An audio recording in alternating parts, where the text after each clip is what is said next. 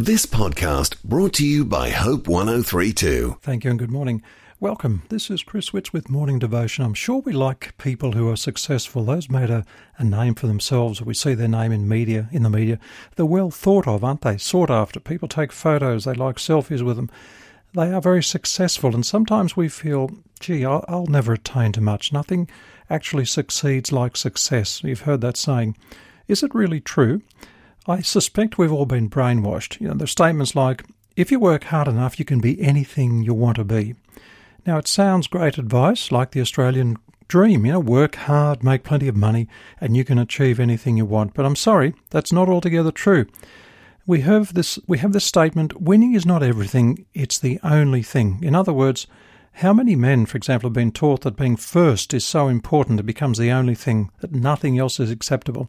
Look, I want to remind you about Eric Liddell, the devout Scottish Christian, a gold Olympian champion. His story was part of that wonderful 1981 Academy Award movie, Chariots of Fire.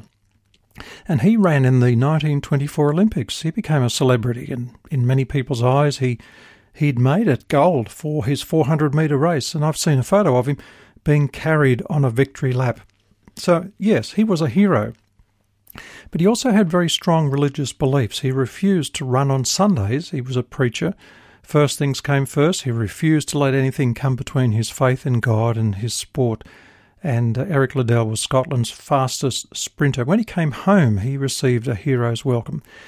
But he actually believed that God had called him to return to China, where he'd grown up with his missionary parents and he and his wife had served there for 20 years, but war surrounded him and uh, he ended up, uh, unfortunately, in a, a, Japanese prison camp for two years.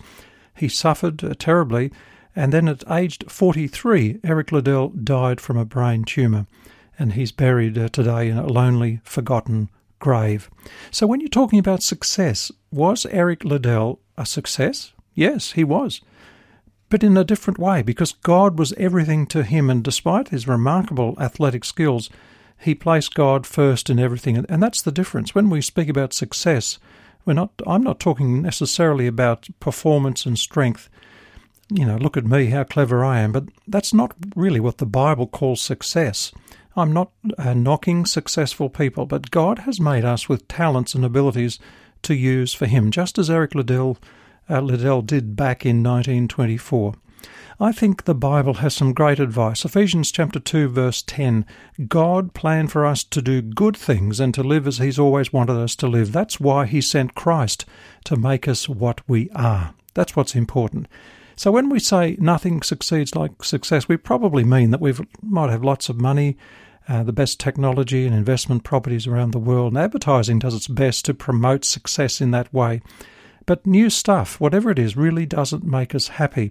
Does it really matter if we're rich when we all have to face death one day? Uh, think of Heath Ledger. The actor Heath Ledger was 28 when he died, and he was the picture of success. He'd done so well for himself.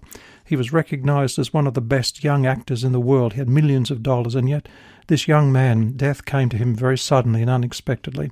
And consider Jesus Christ in the eyes of many he didn't lead a very successful life. He spent the first 30 years at home making furniture, a very simple job, and he wasn't ambitious or wealthy.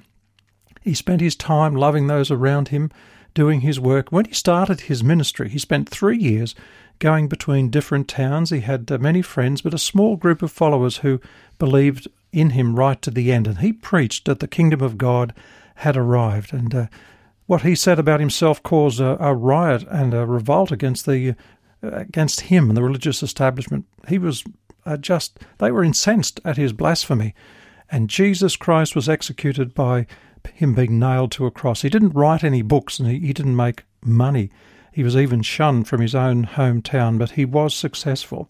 Jesus Christ. That's really the best picture we have of success. Thank you, Lord, that you give us the balanced view in the Bible of what success is. Amen. Thanks for listening. Start your day with life words. Subscribe to Hope 1032's free daily email devotional at hope1032.com.au.